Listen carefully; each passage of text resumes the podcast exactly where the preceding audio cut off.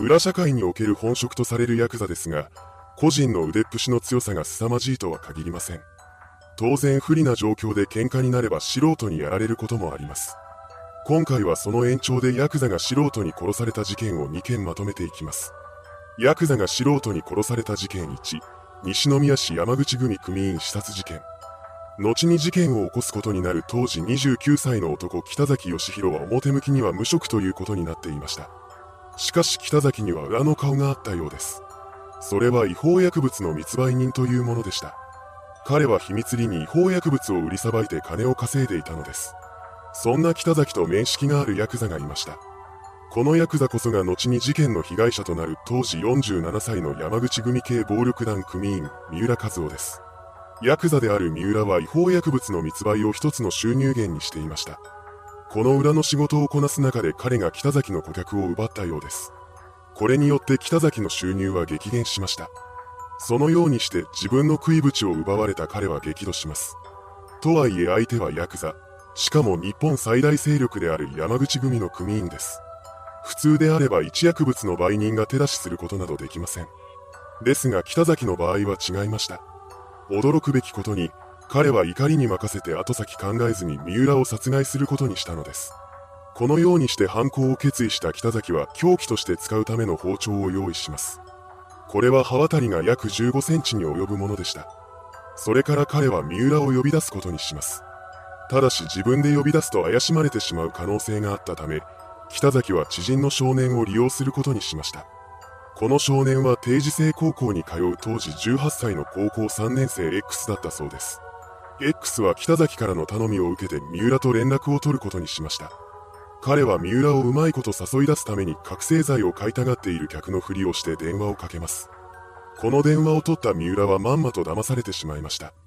覚醒剤の売買取引の電話だと信じきっている彼はにせんじゅういちねんしがつじゅうくにちごぜんにじ過ぎに兵庫県西宮市小松西町の路上へとやってきます。そこで三浦のことを待ち構えていたのは客ではなく、怒り狂った北崎でした。ごぜんにじよんじゅっぷん頃、包丁を手にした北崎が三浦に襲いかかります。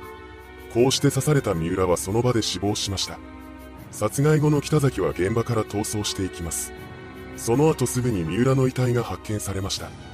これを受けた兵庫県警は本件を殺人事件と断定して甲子園警察署に捜査本部を設置します。こうして捜査が開始されました。その中で本件の犯人が北崎であること、三浦を犯行現場に呼び出したのが高校生である X だということがすぐに突き止められます。そこで捜査本部は事件からいつかごのしがつにじゅうよっかに殺人容疑で北崎と X のふたりを逮捕しました。それから行われた取り調べに対して北崎は口論になり、カッとなって包丁で刺したと説明します。そして共犯者の X は現場に行ったのは間違いないと供述しました。その後、詳しい捜査を進めていく中で事件の全容が明らかにされていきます。これを受けた神戸地検は X を傷害致死幇助の疑いで神戸家裁に送致することを決めました。その一方で、主犯格である北崎のことは殺人罪で神戸地裁に起訴しています。被害者が暴力団組員という中で少年が犯行に関与していたからなのか、本件に関する続報は以降ほとんど出されていません。ヤクザが素人に殺された事件に、大阪市中央区山口組系幹部殺害事件。後に事件の被害者となる当時よんじゅうはっさいの男関正隆は指定暴力団ろくだいめ山口組さんだいめ行動会傘下野内組で幹部を務める人物でした。関はさん次団体である野内組の幹部であるのと同時によん次団体である関工業の組長だったようです。もともと彼はろくだいめ山口組極真連合会傘下極東会の射程頭でした。そんな関の主な収入源は盛り代、つまりは飲食店などから用心棒代を取ることです。大阪の繁華街である南では顔役として知られていた大物ヤクザの彼は極東会の幹部時代に半グレグループつわものや大物半グレ見聞などを束ねて飲食店からみかじめ料を取っていたこともあったといいます。その後極東会の上部団体である極真連合会が解散したことにより、にせんじゅうきゅうねんじゅういちがつからは現在の野内組に移籍して幹部を務めていたのです。野内組はごだいめ山口組則武組の地盤を引き継いだ組織で、警察当局からはさん次団体でありながらに次団体である直参級の実力を持つと位置づけられています。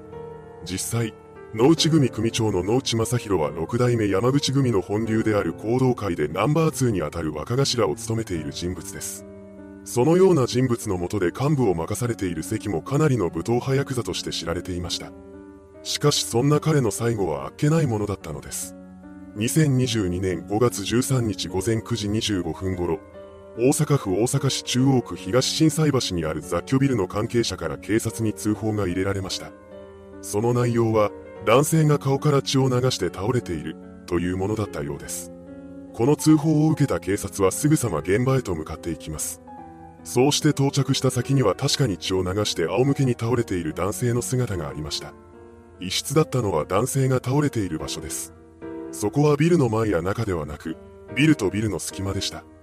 この空間はわずかななじゅっセンチほどしかなく、地上からは立ち入ることができない場所だったそうです。そのため男性は非常階段からこの隙間に転落したことになります。発見した時点で男性はすでに死亡していました。驚きだったのはこの男性が山口組の大物武闘派ヤクザだったということです。そう、この死体の正体は関正隆でした。一体彼はなぜビルの隙間で人知れず絶命していたのでしょうか。時はいつかまえに遡ります。にせんにじゅうにねんごがつようか、死亡する前の関は南に立つ雑居ビルの地下いっかいにあるバーで酒を飲んでいました。このバーは外国人が溜まっている店だったそうです。そのような店で酒に酔った関はそこら中で喧嘩をふっかけていきます。どうやら彼は酒癖が悪かったらしく、酔うと誰かで構わず喧嘩を売っていたみたいなのです。この日も関はバーの中で外国人の客相手にいくつもの揉め事を起こしていました。その際に相手の胸ぐらを掴んだりどついたりもしていたそうです。彼が店内で上半身裸になり、入れ墨を見せつけることもあったことから他の客は相手がヤクザだということに気がついていました。そのため激しい反撃を受けたりすることはなかったようです。そのうち揉め事は一旦収まったようですが、トラブルになったうちの一グループであるさんにんぐみのペルー人は我慢の限界に達していました。そこで彼らは関に暴行を加えることにします。ごごにじごろ、ペルー人たちは関を捕まえると店外に連れ出していきました。彼らはそのままビルのエレベーターに乗り込み、ごかいまで上がっていきます。そして非常階段に出るとさんにんぐみのひとりである当時よんじゅうきゅうさいの男ウエス・ギネス・リカルド・アンキーがビール瓶を持ち出してきました。リカルドはこのビール瓶で関の頭部を殴りつけます。こうして頭部に激しい衝撃を加えられた関はぐったりとしました。そのようにして意識が朦朧としている彼の体をリカルドが持ち上げます。そして非常階段からビルとビルの間に突き落としたのです。これにより じゅうきゅうてんにメートル下の地面に落下した関は頭部挫傷で絶命しました。これが事件の全貌です。遺体発見後の警察は当初事件と事故の両面で捜査を開始しました。当時は関が所属する六代目山口組と神戸山口組の分裂抗争が激化していたため、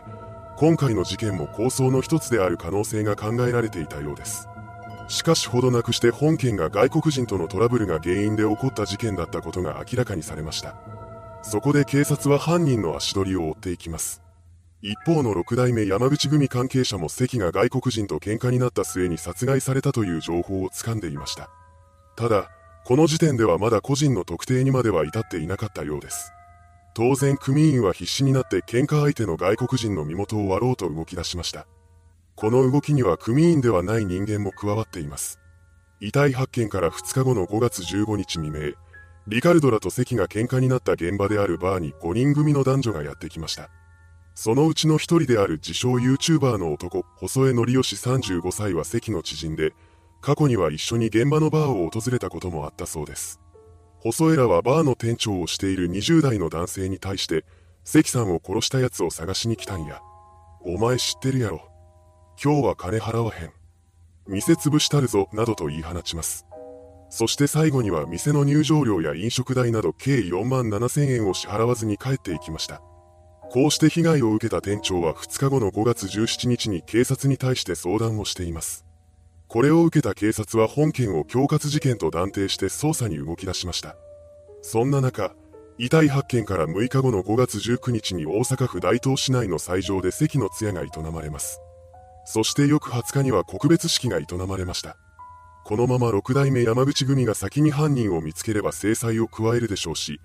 警察が先に犯人を見つければ殺人事件として法にのっとった手続きが踏まれていくことになります。ここからはどちらが先に犯人を特定、確保するかという状況になりました。日本全国にネットワークを持つ山口組の情報網は凄まじいはずですが、やはり警察の捜査能力にはかなわなかったようです。にせんにじゅうにねんくがつはつか、警察が席とトラブルになっていたペルー国籍の男山城セグラ・ルイス・アレハンドロらふたりを生命身体加害目的略取の容疑で逮捕しました。それと同時に殺害の実行犯とみられるウエス・ギネス・リカルド・アンキーのことを暴行容疑で逮捕しています。こうして事件に関わったとみられるペルー人さんめいの身柄が警察によって確保されました。この時、リカルドの尿からは違法薬物の成分が検出されたそうです。また、彼は約 さんびゃくグラム のコカインを所持していました。